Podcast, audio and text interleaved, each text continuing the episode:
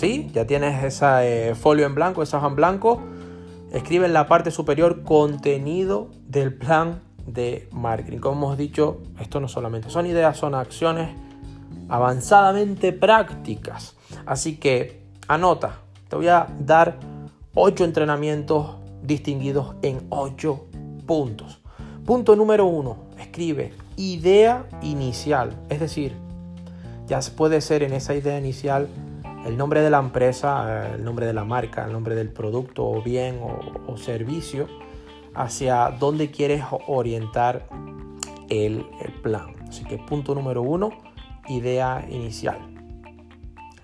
¿Lo tienes ya? ¿Sí? Punto número dos, te doy tiempo. punto número dos, análisis de la situación actual. Importante, situación actual.